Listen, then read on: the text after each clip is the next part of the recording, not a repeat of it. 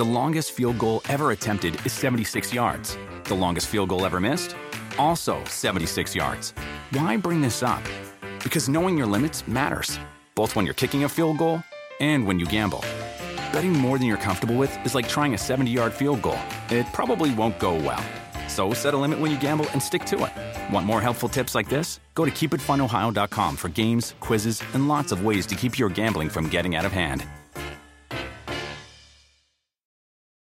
With the Wells Fargo Active Cash Credit Card, you can earn unlimited 2% cash rewards on purchases you want and purchases you need. That means you earn on what you want, like trying out that new workout class, and 2% cash rewards on what you need, like a foam roller for your sore muscles. That's the beauty of the Active Cash Credit Card. It's ready when you are with unlimited 2% cash rewards. The Wells Fargo Active Cash Credit Card. That's real life ready. Terms apply. Learn more at wellsfargo.com slash activecash.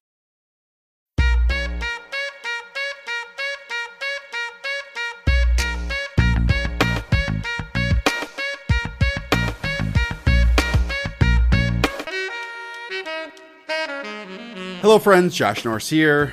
Welcome back to the Rotoworld Football Podcast, the most important podcast in the known universe. I want to thank our podcast producer, Josh Norris, for this episode, and my dog, Zap, for sitting next to me eating a bone. So if that's what you hear, that is what you hear. I am back from my brother's wedding weekend. Ray Summerlin is here to join me and Ray. I lost my wallet during the wedding weekend. Is there anything worse in life than losing your wallet that has like your credit cards and your driver's license in it and not being able to function without it? I well, I don't know because I've never lost my wallet because I'm okay. a functioning adult. But I was not that night, so like 99 percent of the time I am, just not that night. Fair enough. No, that is a fair comment. I have locked my keys in my car before in a away from home, and that was that was not an exciting experience. So I can imagine. Oh, running out of gas. Uh, see, I have never done that, and I will never do that. Uh, I just will not allow it unless I'm like stuck in the middle of West Virginia and it's like 80 miles between gas stations. I doubt that will ever happen to me. I was in. I was the only time I've ever done it. I was on back roads on the Gulf Coast between Corpus Christi, Texas, and Houston, Texas. and I was driving my wife's car, and I just wasn't used to where her gas gauge was, I suppose, and I wasn't paying attention and ran smack out of gas. Ooh. Luckily, a kindly old man with a with a white beard stopped by in a truck and took me into town. And I sounds like Santa Claus came and gave you gas. Santa is... Claus came and gave me gas. What a riveting story to start this really boring week on the waiver wire. Well, yeah, it is kind of a boring week, right? And plenty of injuries, obviously, in the NFL this weekend, which I am obviously still catching up to. But Ray, we should probably talk with a topic that, or start off with a topic that is grinding your gears. Uh, you want to go on this rant, and you already did with me, and I said, no, no, no, no. No. Let me at least hit the record button. Your boy, Kyle Shanahan, yeah, decided to say to the media that he wants to ride the quote unquote hot hand at running back. Those are the worst words that anyone who plays fantasy football can ever hear.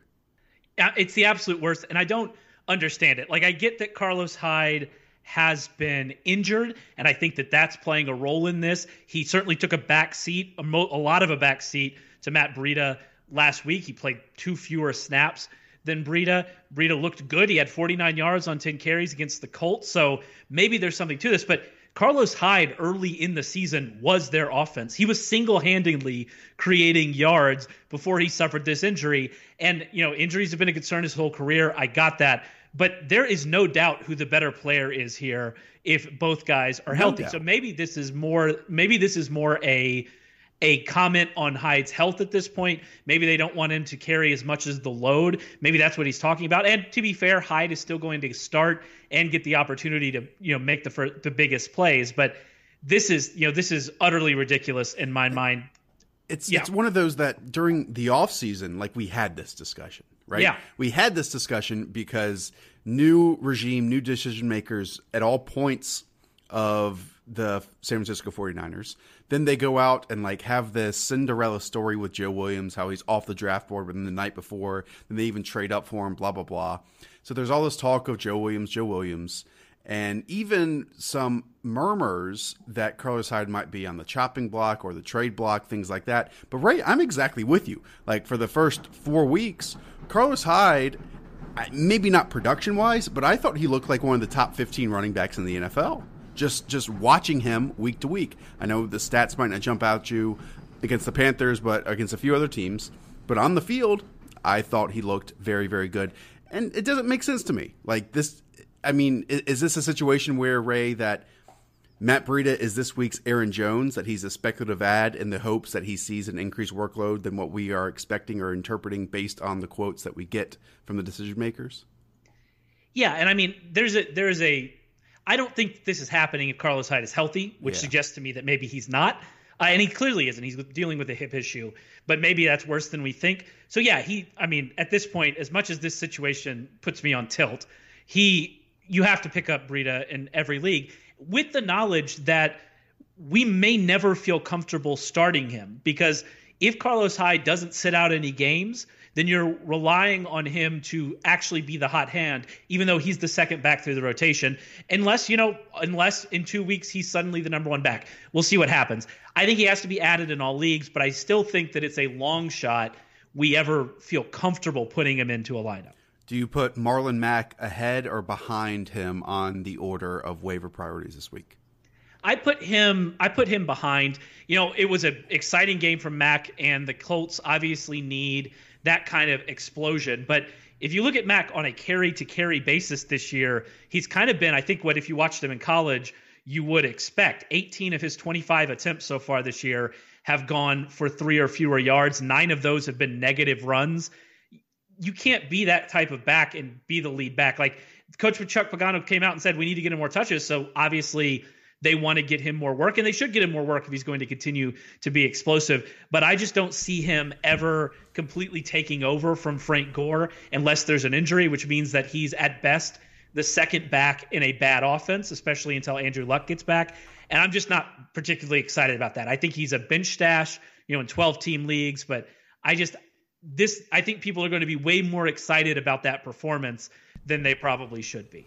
And what about Elijah McGuire, who a few weeks ago obviously had a great game when both running backs the Jets had a great game. i have been on record for a long time saying that Elijah McGuire, in my opinion, was one of the best, not one of the best backs in, in draft class. It was a loaded draft class, but if one day three running back was going to emerge at some point later in the season, I think even someone asked me to to say who the next Jordan Howard was going to be. I'm not again not saying he's Jordan Howard, but I, I, think Elijah McGuire has enough talent to take advantage of the opportunities afforded to him. Will we see an even larger opportunity afforded to Elijah McGuire?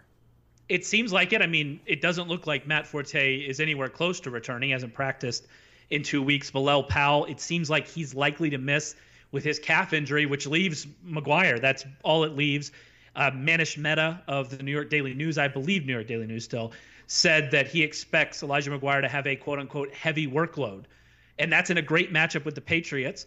Um, and, you know, if you look at his skill set, even if they get down big against the Patriots, which I would argue, despite the records, is likely to happen, he's not going to be game, scripted out of the out of the game because he he can catch passes. So I think that everything points to Elijah McGuire. If Bilal Powell and Matt Forte is out, everything points to him being a spot starter this week. And I think that that makes him the number one ad. Now, if you're not going to use him in your lineup, maybe you look to the other guys. Maybe you look to Breida or Mack or maybe even Alex Collins if you're not going to you know, use McGuire in your lineup this week. But if you're looking for someone to put in your lineup this week, it's pretty clear that McGuire is the best option. I just blacked out from those names that you mentioned.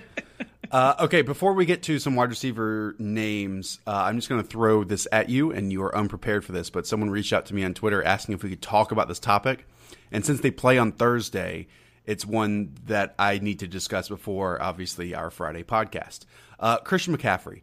Ray, are you starting him with confidence in all formats, or right now is he just a PPR potential half PPR running back two moving forward, even though people you know drafted him in, in round three round four. Yeah, I don't think that you know because where people were drafting him was nuts to begin with, so I don't think that that should come into play when you're thinking about who he is. But I think it's become pretty clear this year, of all years, that even what we classify as PPR backs, namely, you know, Duke Johnson, Andre Ellington, names like that, are still valuable in standard formats just because there there just aren't that many good running backs anymore. So I don't think that McCaffrey with the workload he's getting, although, you know, that workload he got in Detroit was was concerning. Definitely. But I, if you look if you look at what he's been doing, the receptions that he's been getting, the yardage he's been getting off those, finally got into the end zone. I think that he's still what he's been basically the whole year, which, you know, again, take out what people thought was going to happen for some reason for right. the year. Look at what he's been all year. He's still in that kind of top 30 running back range, even in standard leagues and a little bit better in PPR format. So I am I'm not bailing on him right. uh, at all. And so I, I think that he's I think he's basically what he's been. And if your expectations were too high for him, lower them and then just kind of realize that's where he is. No, that, that's a good point. That's a good point. And I, I still think the biggest concern is not necessarily the touches, but it's the touchdowns and the opportunities yeah. to score those. Because right now he sure. just has one through five games. And I did tweet these out, but I, I, I do want to mention them. Um, on this podcast. It's it's crazy, Ray. He only has 96 rushing yards, Christian McCaffrey, through five games. That's incredible. Yeah.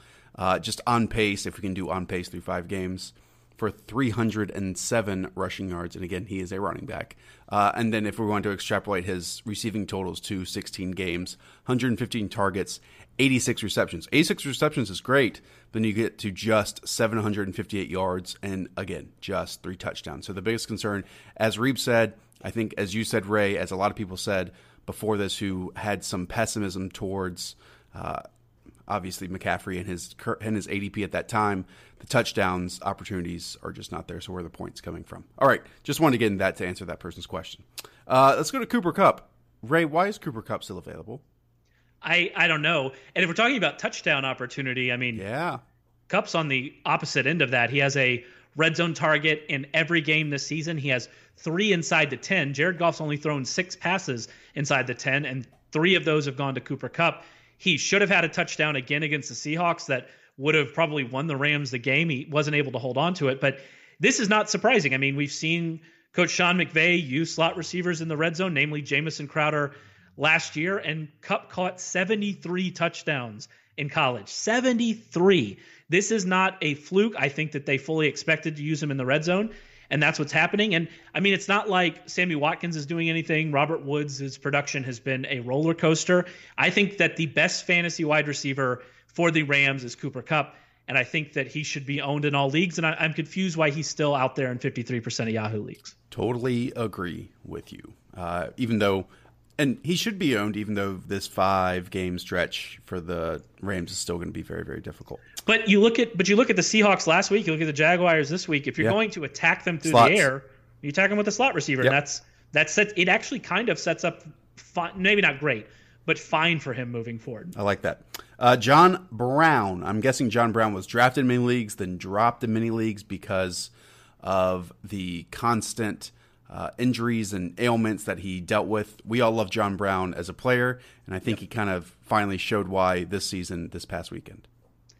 Yeah, and I think that the thing about Brown, why I actually had Jaron Brown as a higher priority ad last week, simply because I was worried we were going to see with John again what we saw at the end of last year, where they limited his snaps in an effort to keep him healthy. If you go look at his snap totals and snap percentages, more importantly, like late last year, he just wasn't being used and wasn't getting the targets. And I was worried that's where we're headed again.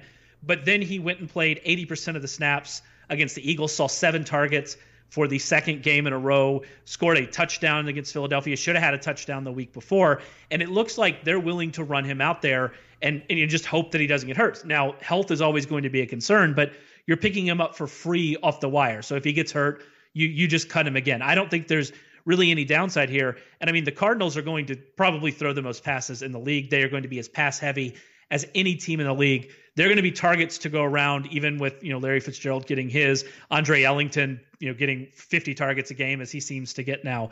They're going to be targets to go around.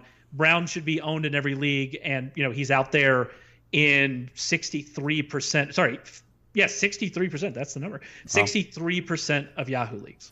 And let's go to Ricardo Louis, who I guess is just getting the most uh, targets on the Browns, even though this Browns passing offense, we don't even know who's throwing the football right now. Uh, by that, it most likely will be Kevin Hogan uh, Yep. because you know no nothing is said. I mean, should, we're not excited about Ricardo Louis, right? It's just he's getting targets. Yeah, I kind of liked him a little bit. He's a fourth round pick last year. I thought he was. I thought he was I thought he fine. can't and- catch, but Well, he's been catching, you know, recently. Has 17 targets Yeah. in the last two 17 weeks. targets is crazy. It's crazy. He caught 10 of them. The Browns are third in the league with 197 attempts. There's going to be targets somewhere. And, you know, it is very convenient that a week after Kenny Britt has a terrible game, another terrible game, and Hue Jackson says he would bench him if he could, he suddenly shows up on the injury report with an injury and is, you know, just conveniently held out. I think he might find himself on the injury report for several more weeks in a row, leaving Louis as probably the number one receiver. And you know, if they are going to have to continue to throw this much, which makes sense because of you know what their game script's going to look like week to week, then he's going to get a lot of targets, and that's going to make him valuable, especially in deeper leagues. One of the biggest pieces of news of the weekend. It's Odell Beckham season-ending injury on injured reserve. The reason we don't we didn't start with this, I guess, is because there's no clear backup that is exciting and talented enough to, I mean, obviously step into his role and earn the same number of targets and obviously do the same thing with it. It's not similar as a running back like we might see that because at wide receiver it's much much different. So, kind of sift through the madness here with the Giants wide receivers and should we be excited about any of them? Well, Brandon Marshall and Sterling Shepard are too owned to be in the column. So that takes them out of the equation right from the get. Brandon Marshall looks like he's going to miss multiple weeks and just having hasn't been good this year. So he's not exciting. Sterling Shepard is. And if Sterling Shepard is still available in your leagues, I actually don't have his percentage right off the top of my head, but I think he's owned at about 65% of Yahoo leagues. So there, is, there are some leagues he's out there. They're talking about his injury as a day to day injury. So it is possible that he plays this week, even though that seems a little unlikely to me. It's possible he plays this week. He's somebody that you definitely should add if he's out there. But for the purposes of my column, yeah, we're talking about Roger Lewis. We're talking about Travis Rudolph. We're talking about Tavarres King, the final two of which were picked up, you know, off the street, off the practice squad in Rudolph's case on Monday. So it's just there's not much there. Lewis is the best option. He was on the roster. He's shown a few things in his career. So he's he's the best option there, but it's not exciting. And their schedule is certainly not exciting. They get the Broncos this week in Denver, then they host the Seahawks, and then they go on by. And by that point, you would expect that Sterling Shepard is definitely back and Brandon Marshall probably is as well. So there just there isn't a lot of upside here. There's not a lot to get excited about. Maybe you take a shot on Roger Lewis in deeper leagues, but that's about it. And before we get to Ray's deep cuts, uh, if you are enjoying this podcast at all, be sure to subscribe. And if you already subscribed, consider rating and reviewing. I'm talking to you, Gabriel, and George, and Gavin, and Gregory, and Garrett, and Grant, and Giovanni, and Grayson. All of you, take a few seconds and leave us a review, please. All right, Ray, deep cuts. Get right into it. So it's you know it's an interesting week of deep cuts. A lot of them are actually pickups this week. For instance, Roger Lewis is owned in one percent. Uh, Ricardo Louis is owned in one percent. You know there there are a lot of those guys. You know Breida and, and Marlon Mack and guys like that. So I got I have to go a little deeper. We could start in the Philly backfield. Wendell Smallwood did not practice on Monday. Looks like he's probably going to miss Thursday's night Thursday's night game.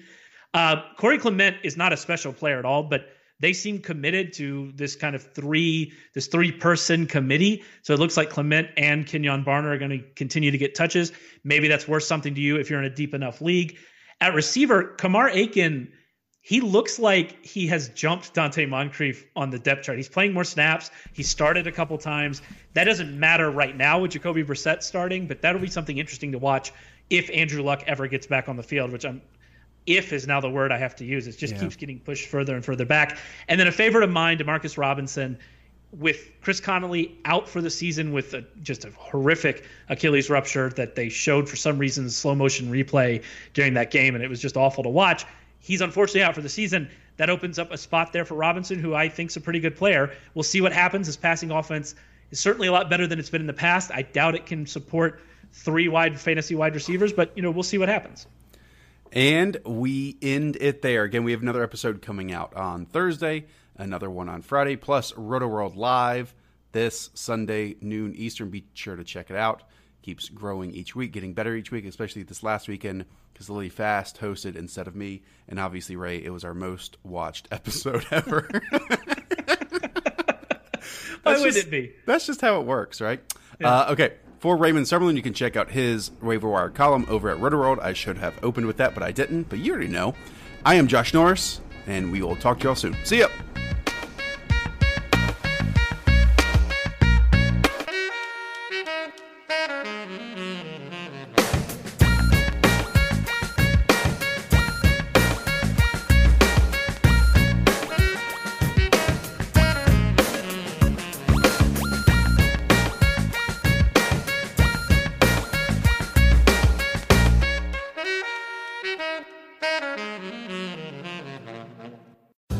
Reese's peanut butter cups are the greatest, but let me play devil's advocate here. Let's see. So, no, that's a good thing. Uh, that's definitely not a problem. Uh, Reese's, you did it. You stumped this charming devil. The longest field goal ever attempted is 76 yards. The longest field goal ever missed? Also 76 yards. Why bring this up? Because knowing your limits matters, both when you're kicking a field goal and when you gamble. Betting more than you're comfortable with is like trying a 70 yard field goal. It probably won't go well. So set a limit when you gamble and stick to it. Want more helpful tips like this? Go to keepitfunohio.com for games, quizzes, and lots of ways to keep your gambling from getting out of hand.